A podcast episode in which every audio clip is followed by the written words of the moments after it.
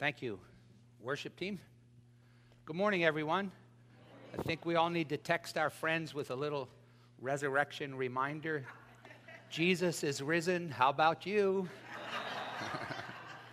I'm just glad it wasn't me this year who forgot. Pastor Bob had a bet gone that I was one of the ones who forgot. His, if you were here yesterday, his sharky heart. Remember that? We had a great seminar yesterday. For those of you that missed out, I'm sure you'll be hearing more about it, and we're looking forward to continuing to grow in our applications of the gospel. So, if you're here today visiting with us, we have extra Bibles. Our ushers will be glad to give you one. But for all of us, if you'll turn in your Bible to Romans chapter 10,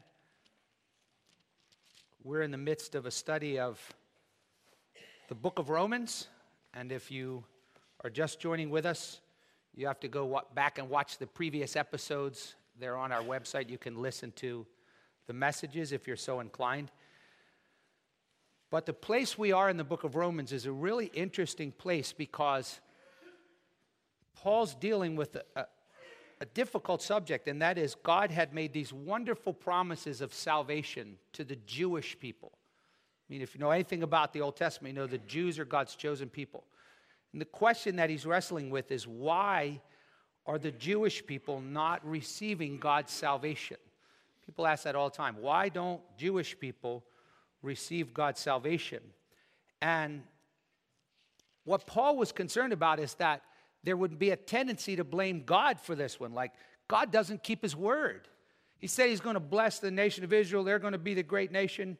So, Romans 9 through 11, by, by many Bible teachers, is called a section of vindication where, where we're defending and proving that it's not God's fault that Jews aren't being saved, it's the Jews' fault. So think Romans 9 through 11 is a whole unit on what is God doing with Jews and why are so many Gentiles getting saved and why are so few getting, Jews getting saved today. Now, in the midst of that, today Paul's going to, going to answer a question that we all struggle with. You, you, you've all had this as parents told your kids to do something. And when they didn't do it, they had two very clever excuses. Either I didn't hear you or I didn't know. And Paul's actually going to ask those two questions about the Jews. He's going to ask Is the Jews' lack of accepting Christ because they didn't hear or because they didn't know? And his answer is going to be this that the Jews apparent ignorance is really obstinance. Let me say that again. Apparent ignorance, in this passage, Paul's going to say, is really obstinance. In fact, I heard a, a parenting seminar where a guy answered, you know, because that's frustrating. What do you, how do you discipline your kids when they go, I didn't hear you? So, this one guy who was teaching, he said, Here's what I did. I started telling my children, well, from now on, I'm not necessarily going to discipline you because you didn't do what I said because you didn't listen carefully. And he said their hearing improved immediately. It was like Jesus had touched their hearing and they were healed. So, this subject is interesting because right now, perhaps some of you, if you've been following the news, have heard Maria Sharapova come out with this apparent heartfelt apology that she didn't know that the um, steroids that she was using were illegal. Now, there's a lot of, is that right, Sharapova, or is it? It is Sharapova, right? Yeah. Uh, then I'm going, is it not Sharapova? Because somebody looking at me, like, oh, I didn't hear about it. So it's a big deal. She made this apology, and everybody's like, oh, wow, she's so forthright. Why can't everybody be that? But now there's information coming out that she received four emails warning her to stop using that. And so we all sort of go, is it really ignorance or is it obstinance. And, and I'm not casting a judgment either way. All I'm saying is, yeah, we, we see that's how life often works. People can go, I didn't hear, I didn't know. So here's where we left off. Last week we saw that Paul said God is not saving many Jews right now. Presently, he's saving a lot of Gentiles and few Jews. But then we learned that the reason that he's saving few Jews is because they refuse to submit to the gospel. They will not bow and believe in Messiah. So, the final thing that we saw last week is that salvation in this age is, is freely offered to Jews and Gentiles. Paul said in verse 12 of chapter 10 there's no distinction between Jew and Gentile. The same Lord is Lord of all. He's abounding in riches to anyone who calls upon him. Whoever calls on the Lord will be saved. And that's where he left off last week. So this morning we'll pick up in 10, verse 14. Now, one thing I want you to note that Paul does here, it's, it's, it seems irrational, is that he keeps toggling back and forth between two topics. And these two topics seemingly are impossible to rationalize. He toggles back and forth between election and human responsibility. So in chapter 9, when he says, Why aren't the Jews being saved? he talks about election. And he says, Because God can have mercy on whomever he has mercy. He doesn't need to have mercy on anybody. So he said, It's not depending on the man's will, but on God who shows mercy. And, and our minds are troubled by that. We're like, Well, then how can he find fault? But then he toggles immediately to the subject of human responsibility. And he says, Look, if people don't accept Christ, it's completely their fault. And we're going, those two can't fit together. And so Thomas Schreiner calls it, it's not rational, it's supra rational. I can't understand how God can say to a Christian, the reason you're saved is because I chose you and I saved you. But then he says to an unbeliever, the reason you're not saved is you willfully refuse to come to Christ. Don't let that like cause you to get stressed out. Both are true. And so Paul's going primarily here with human responsibility in 10, 16 through 21. Then we're going to look at chapter 11 where he's going to go back to election. So there's two things we're going to look at. Number one, and you, if you're taking notes, in, in chapter 10, 16 to 21, Paul's going to say Israel's apparent ignorance is really obstinance. Okay? So let's pray and, and we'll look. Father, thank you for your word, and I pray that your spirit will help us to understand the gospel and how this applies to us today as a church, as we're growing together in our application of the gospel to our lives. In Jesus' name, and for his glory we pray, amen. So Paul asks in verse 14, How shall they call upon him? If the only way to get saved is to call on Jesus, how shall they call upon him in whom they have not believed? And, and frankly, how can they believe in him if they've never heard of him? And how are they going to hear about him without someone preaching and proclaiming and telling them? And how can someone go and preach and proclaim good news unless they're sent? And then he quotes from Isaiah How beautiful are the feet of those who bring glad tidings of good things.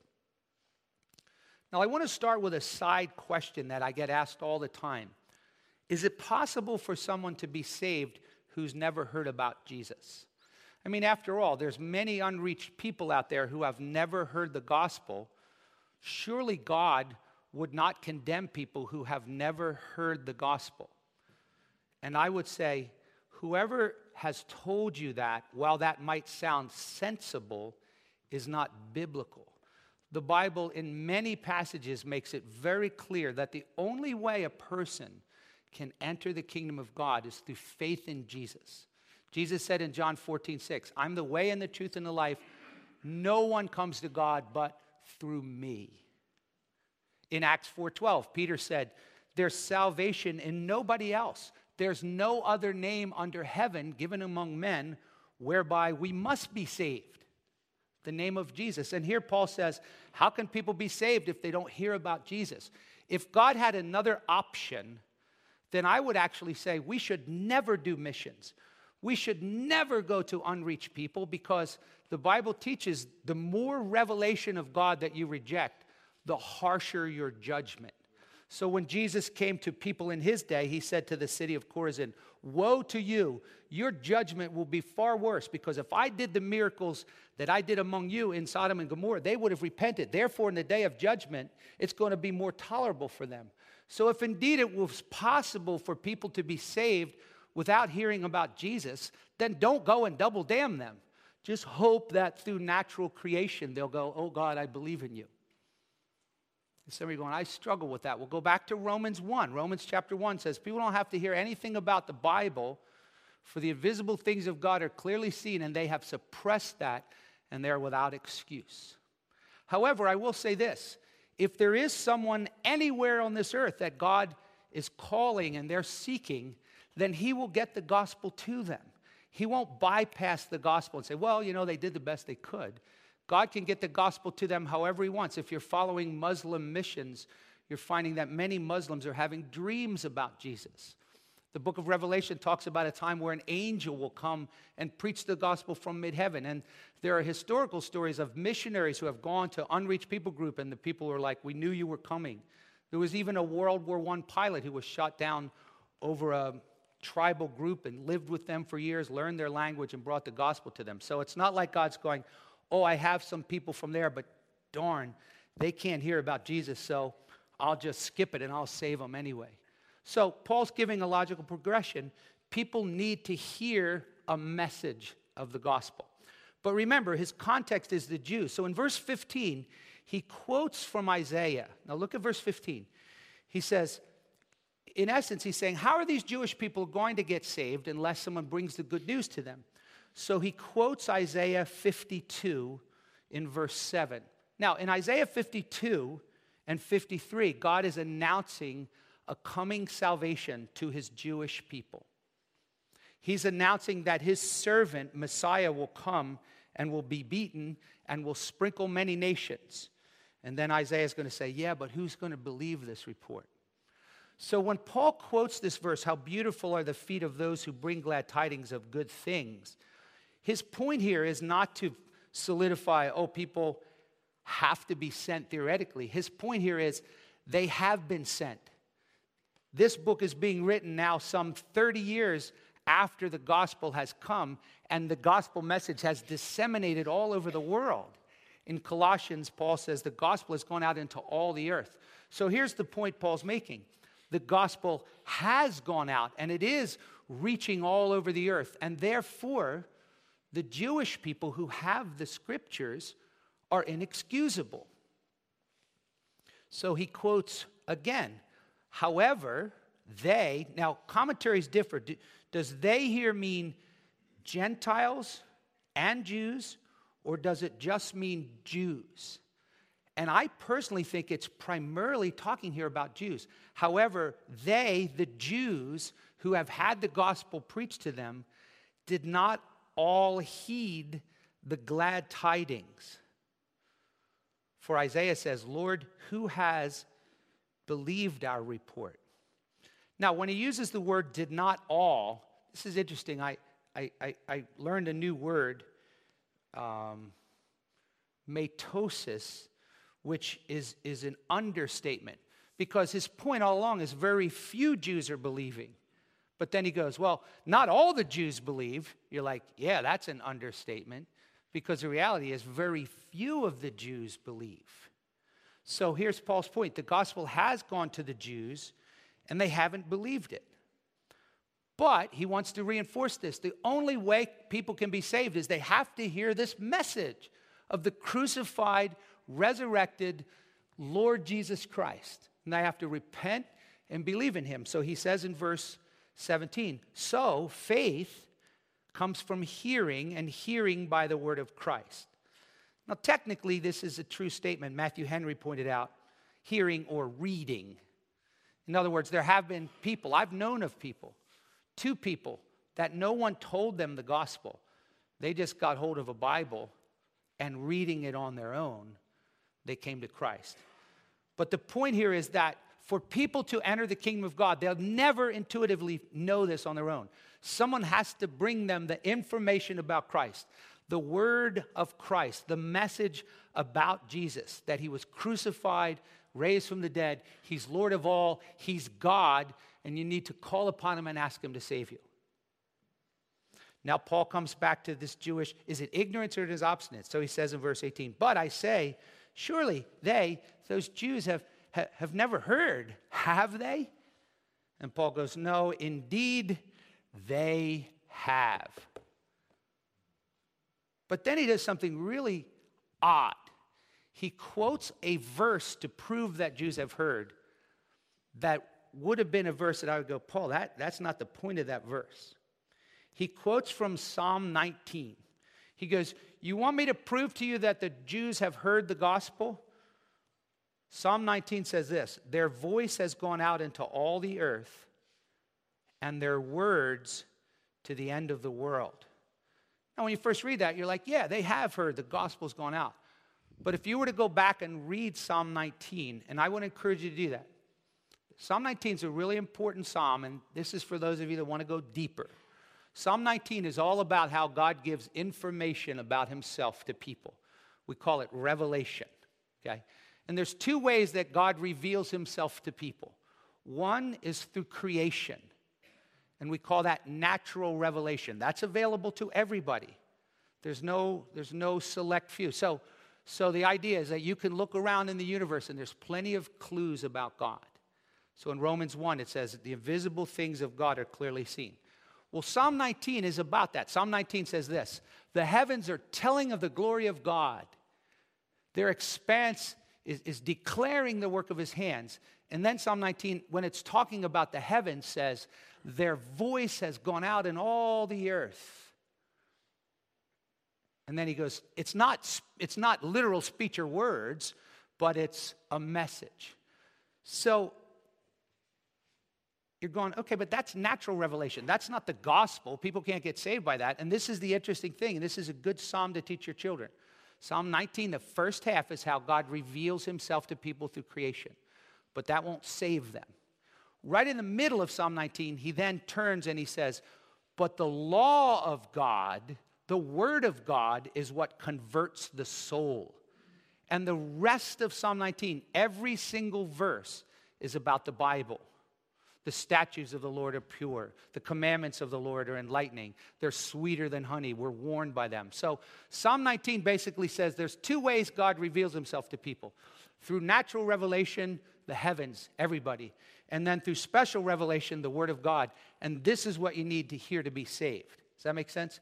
So, I would have thought Paul would have quoted the second half of Psalm 19 and say, Yeah, the Jews have heard the gospel, they've heard the Word of God. But instead, he quotes from the first half of Psalm 19, which is about general revelation. He goes, The Jews have heard about Christ. Their voice has gone out into all the earth, and their words to the ends of the world. And so most commentators feel like all Paul's doing here is he's using this verse with a different application here. He's not saying Jews know the gospel because they can see it in the heavens. He's saying the gospel has been heard by Jews because apostles and messengers have gone around and they've heard the word of God. But notice verse 19. He's going to go further. Well, they didn't hear. Remember? So there's your kids. Oh, I didn't hear. Yes, you did. Well, then you go, uh, classic teenager. Why'd you do this? I don't know. Right? Did you know that's wrong? No, I didn't know. Right? So Paul's not even going to let him off the hook with just willful, oh, I didn't hear.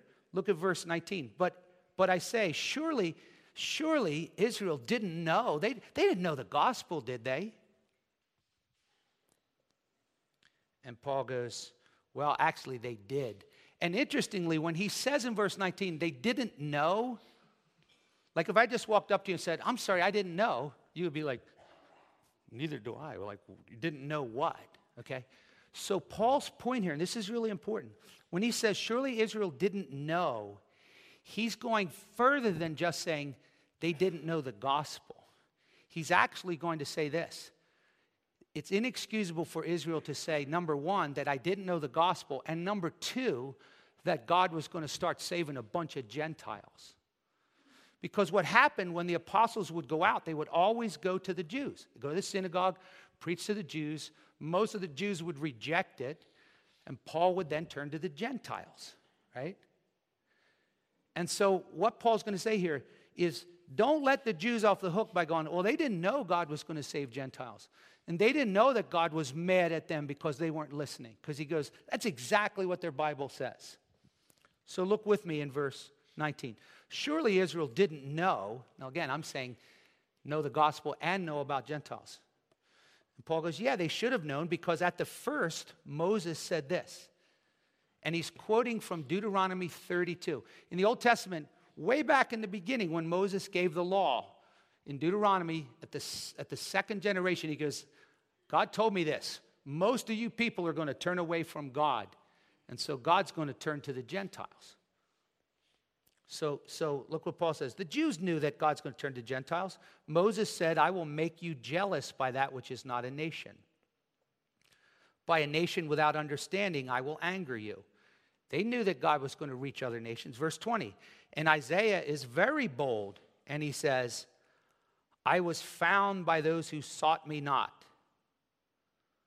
And I, now notice this phrase, I became manifest to those who did not ask for me. Now, do you see the subtle undertones of election there? The Jews weren't seeking God. I mean, the Gentiles weren't seeking God. When they were worshiping idols, they weren't going, but we really want you, God. They were just dead and blind. But God says, I was found by them who weren't even seeking for me. Why were they found? He goes, I became manifest. In other words, it wasn't man seeking me, I revealed myself to these Gentiles. But then notice verse 21. He goes, But as for Israel, and this is the point that Paul's making here, he says, and you can mark this down Jewish people today are not coming to Christ because they don't know. It's not ignorance, it's obstinance. Look at verse 21.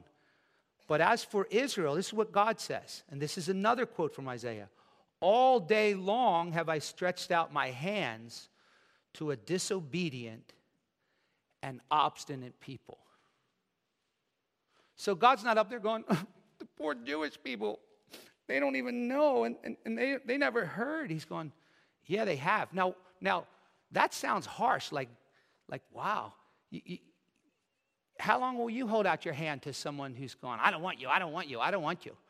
My arm gets tired, right? It's hard enough to keep extending patience to your kids, let alone to your enemies, right? So, this ought to stir within us a wonder at the mercies of God that He loves. These are my people. I chose you of all the nations of the earth. I knew you. I foreknew you. I elected you. I called you. I've given you these wonderful promises, and I beg you to come to Messiah, and you killed my Messiah. But yet I still hold out my hands to you, and you're obstinate, and you're hard, and you refuse to come to Christ. That's their fault. Now, Paul leads us to the next section where he goes, Well, gosh, if they're that stubborn and that ignorant, why doesn't God just drop back and punt them? Why doesn't he just say, Fine, I'm done with you, Jews? Of all people, you've had the most privileged opportunities. You've had my promises. You've had my presence, and that's it. And so Paul anticipates, we're going, Yeah, kick them out, God. But instead, look at verse 1 of chapter 11. I say then, God hasn't rejected his people, has he? Did he punt them? And you know what's sad, folks? Is there are a lot of Christians who believe that. They believe that God is done permanently with the nation of Israel. This is called replacement theology. And the idea is that the church has replaced Israel. But here's the key permanently. So so many Christians believe that whatever's going on over in Israel, it doesn't matter one lick because God is finished with them. Don't pray for them any more than anybody else. Don't expect any prophetic fulfillments. God's done with them. And the point of Romans 11 is no, God has not rejected them, but He has temporarily set them aside to bring in a whole boatload of Gentiles. But there's going to come a day when he's going to reach out and he's going to save the entire nation that's still alive on earth. All right, so let's look at chapter 11. I say then, God hasn't rejected the Jews, has he? He just finished saying they're not ignorant, they're obstinate, but God's not done with them. And Paul gives two proofs that God's not done with Jews. He goes, Exhibit A, look at me. If God were done with Jews, then how come I'm saved? So he says, God's not done with Jews. I too am an Israelite. I'm a descendant of Abraham of the tribe of Benjamin. God has not rejected his people whom he foreknew. Now, I don't want you to forget that word foreknew. If I, were, if I were to quiz you, I'd say, where did we see that idea before that God predestines people whom he foreknew? It's back in chapter 8. But I want to remind you what that word means. It doesn't mean that God just looked ahead in time and he said, ooh, look, Israel's going to pick me. I foreknew that they were going to pick me, so I'll pick them. It's not what foreknowledge means. When God knows someone, it means that he sets his love upon them. It's his elective choice. So, for example, in Amos 3 2, God said to the nation of Israel, You alone I have known of all the nations of the earth. You alone, Jewish people. So there's nothing passive about that kind of knowledge where God goes, I knew you were going to pick me. I didn't know about any other nation. So when, when Paul says here, God has not rejected his people who, whom he foreknew, there's, there's an elective choice here. And I know that that's troublesome. Like, wait, God picks who's going to be saved? It's not fair. And God's going, it's not fair for me to have mercy on people who don't deserve mercy. It's not fair for me to pass over others. So, Paul says, Exhibit A, I'm a Jew. Therefore, God has not completely rejected Jews. Then he says, Exhibit B. Back in the Old Testament, Elijah had the same misconception. God's finished with the Jews. I'm the last one that believes in God. And God goes, uh, I don't think so. So let's look. He says, Don't you know what the scripture says in the passage about Elijah, how he pleads with God against Israel? It's a fascinating story. Remember, God uses Isaiah to call fire down from heaven, and they slaughter a whole bunch of prophets of Baal. But then Elijah has a mental lapse of faith, and he runs terrified from Jezebel. And we're going, Elijah, God just called fire down from heaven. He's clearly for you. Why are you running like a little baby from Jezebel? God is with you. But in his fear, he gets alone with God and he goes, Lord, they've killed all your prophets, and I'm the only one left. And God says, verse 4, what was the divine response to him? I have kept for myself 7,000 men who have not bowed the knee to Baal. Now, God didn't record this, but if you were Elijah, wouldn't you have one more question with God?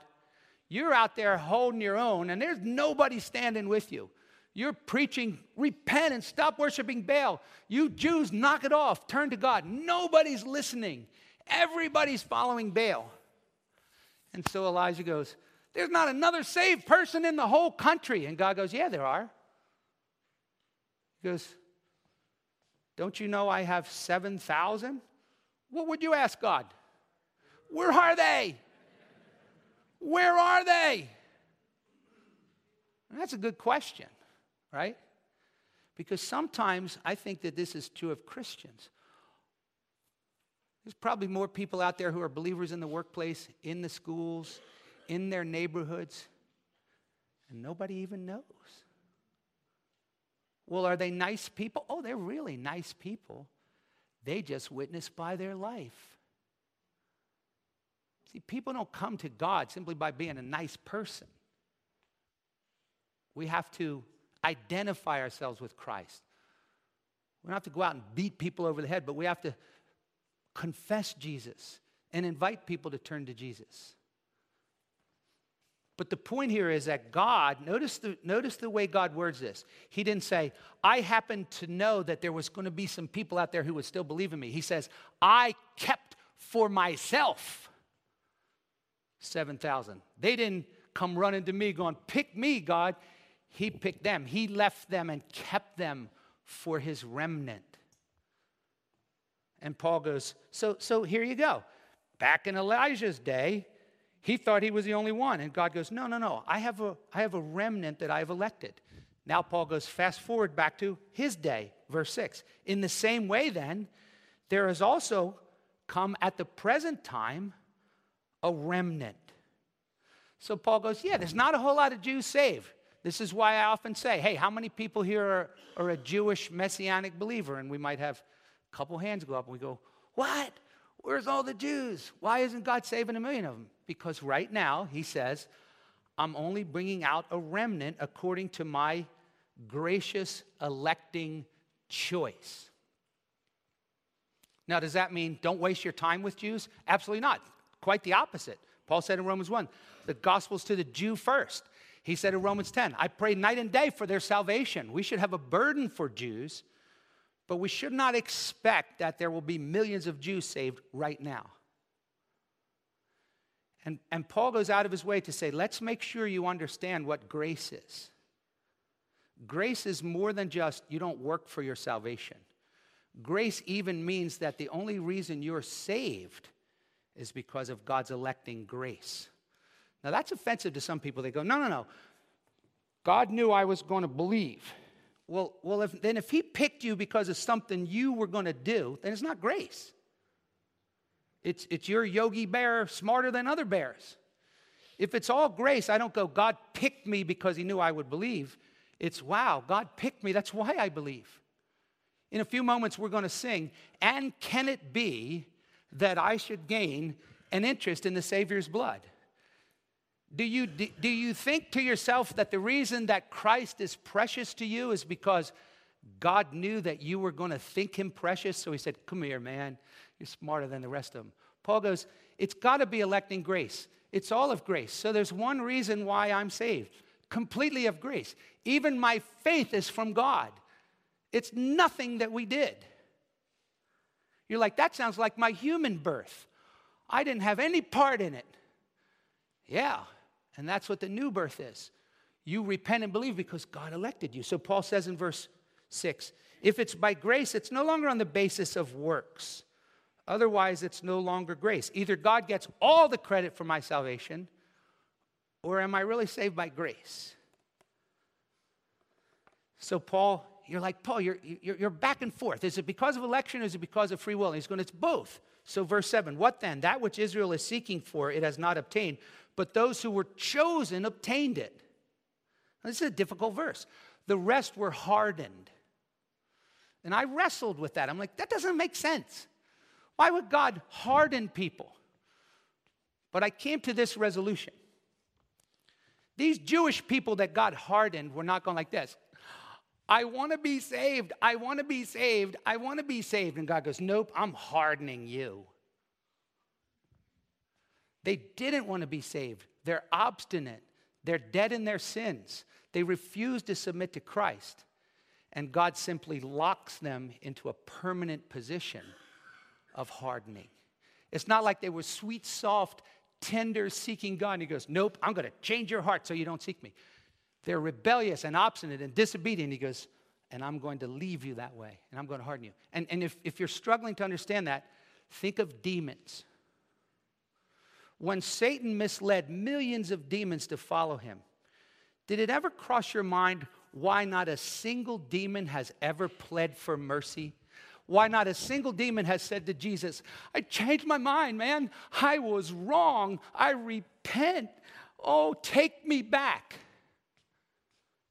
Demons are hardened in their disposition. It's not like demons are going, Oh, Jesus, I want you.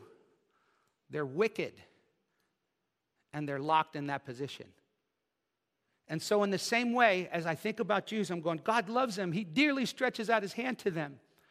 But in a mysterious way, he says, right now, I'm only going to choose a few of them. The rest of them, I'm hardening them in their wickedness. And I go, that doesn't seem fair. And, and God's going, that's not for you to figure out. They're going to hell, and it's their fault. They're obstinate and disobedient. And then Paul quotes a couple verses to show this. Verse 8 Just as it is written, God gave them a spirit of stupor, eyes to see not, and ears to hear not, down to this very day. Now, here's the thing don't think that their eyes were like, I'm looking at you, God, I love you. And God goes, Well, guess what? I'm going to strike you blind. They already had no eyes to see, they already were hardened. And then you're like, Dave, why the harshness, man? You had no coffee this morning? Psalm 69 is a messianic psalm, and I would encourage you to read Psalm 69. Psalm 69 is all about Jesus. But at the end of the psalm, David thinks of the, how the Jews have become obstinate enemies of God, and so he pronounces on them this curse for their rebellion. He says, Let their table become a snare and a trap, and a stumbling block and a retribution to them. Now you go, what the heck is that talking about? Well, number one, tables back then were not this high. Tables back then were like this high. Jews ate laying down. People in the Middle East ate laying down, and they had little tables, right? And a table is a place of blessing, right? A table where, is where you, you gather to enjoy fellowship and eat with your loved ones. The place of blessing, the Messiah, the, the tabernacle, the temple, the people of God, the promises of the Old Testament are Jews' table. And David says, let their table become a stumbling block. So they just walk along, and instead of going, a feast of Messiah, they're like, they trip over the table. Now, Paul's going to go on next week. We're going to learn. He says, but they didn't stumble to fall, they didn't fall permanently. But then he says one other thing. He says, let their backs be, their eyes be darkened to see not, and bend their backs forever. And I'm like, what? I misread this for a long time. I pictured this bend their backs forever. But it doesn't say bend them backward forever, bend their backs. This. And here's the problem if that's how you get saved and your back is bent, you're preoccupied with stuff down here when you ought to be preoccupied with stuff up there. And this is the beauty of what it means to be a Christian because all of us have our backs bent when we're born because all we're worried about is stuff down here. But in the mercies of God, He reveals Messiah to us, and we look up here and we call upon the name of the Lord. Whosoever calls on the name of the Lord will be saved. And remember what we talked about last week? You don't just do that once. You don't go, oh, last time I talked to Jesus was when I got saved. That's the rest of my life. He straightened me up so I can see Jesus, and now I call upon him hard, fast, and continuously. And the longer I'm the Christian, the more I need to call upon him, the more I want to call upon him, the more I should call upon him, the more I need the gospel every day. And so we're going, wow, Paul, this is this is heavy duty stuff. Can't we just do John 3:16 and you have an altar call? And Paul's going, "No, I want to I want to teach you the whole counsel of God, the meat of the word. This is strong stuff." So let me let me close with some applications here because you're like, "Wow." So we'll just review.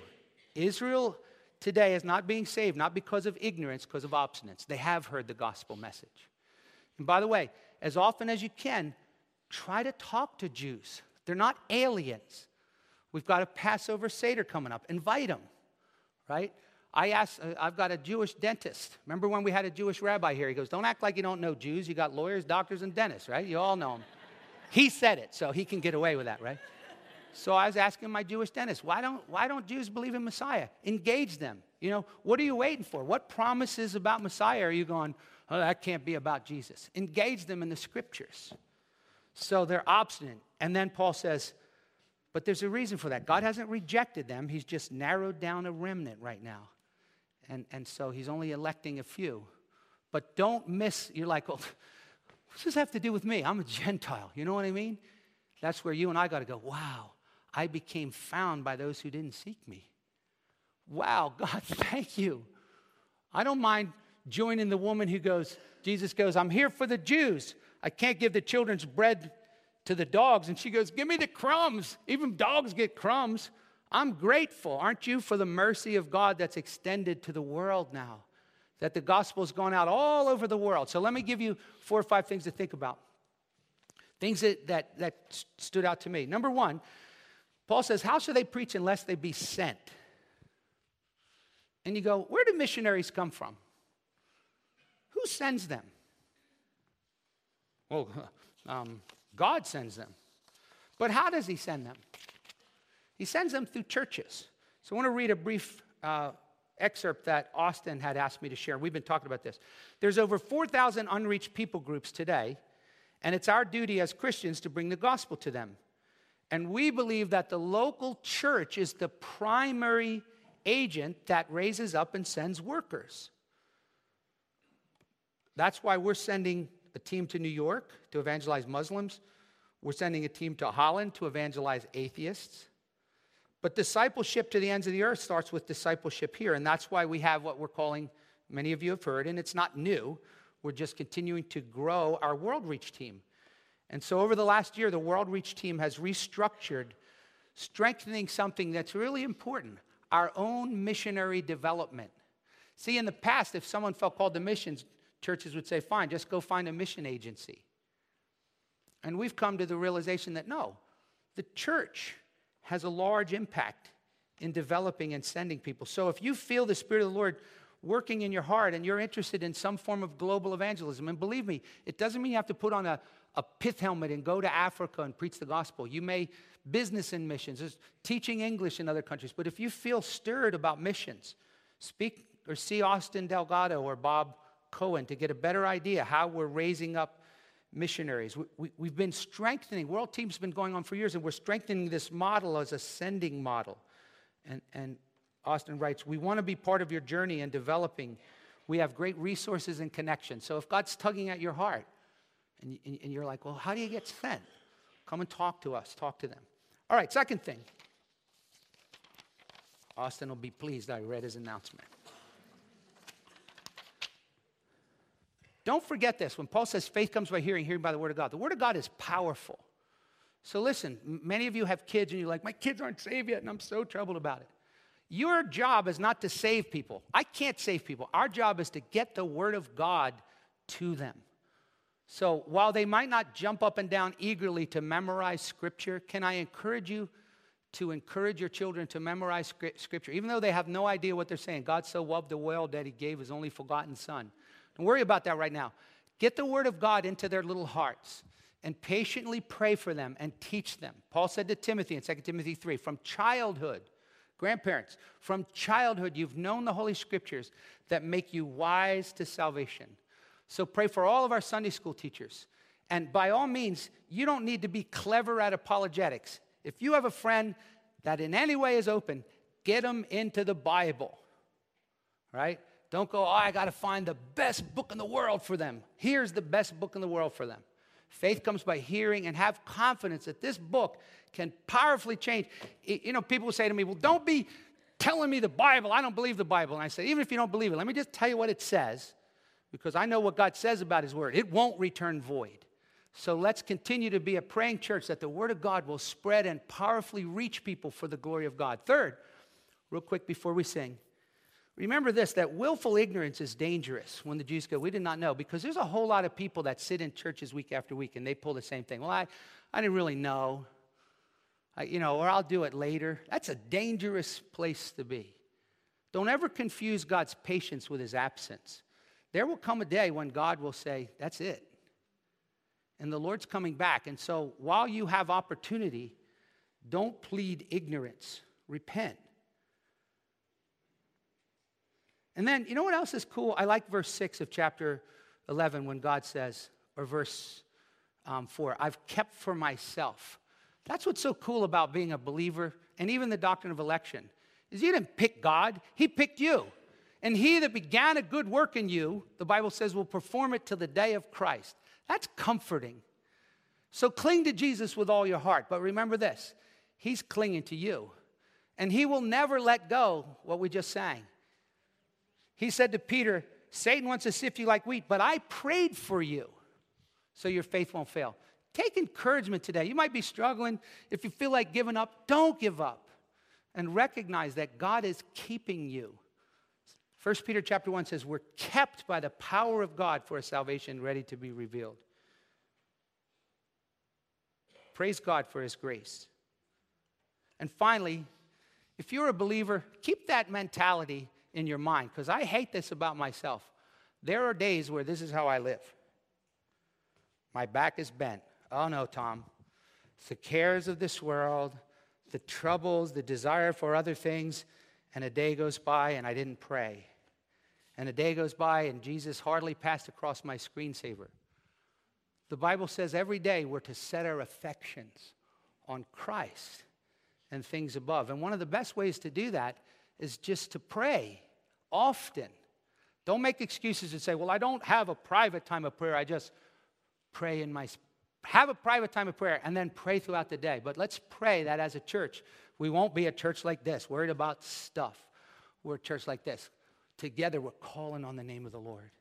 And so let's close. Benjamin's going to come and let's sing together this beautiful hymn as we celebrate the fact that it is by God's grace that we've become interested in the Savior's blood. We were dead in our sins, but God brought us to Himself. Let's stand and sing. And can it be?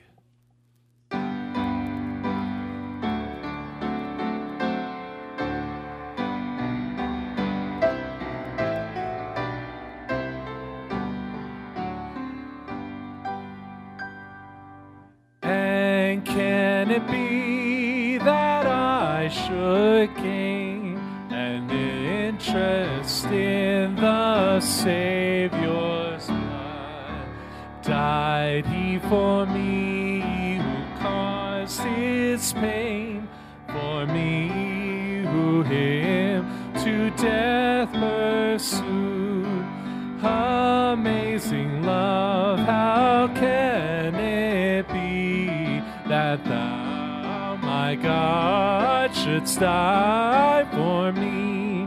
Amazing love, how can it be that thou, my God, shouldst die for me?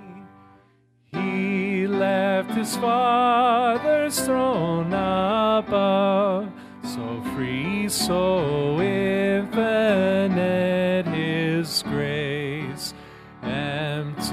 himself of all but love, and bled for Adam's helpless race.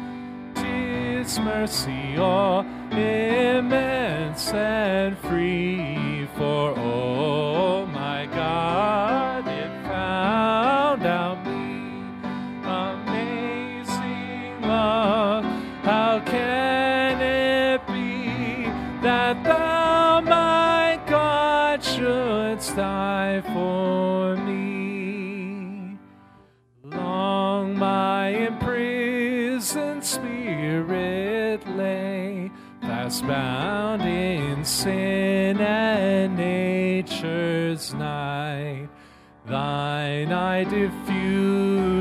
quickening ray. I woke the dungeon flamed with light. My chains fell off, my heart was free. I rose, went forth, and followed thee. Amazing love, how can it be that thou, die for me? No condemnation now I dread.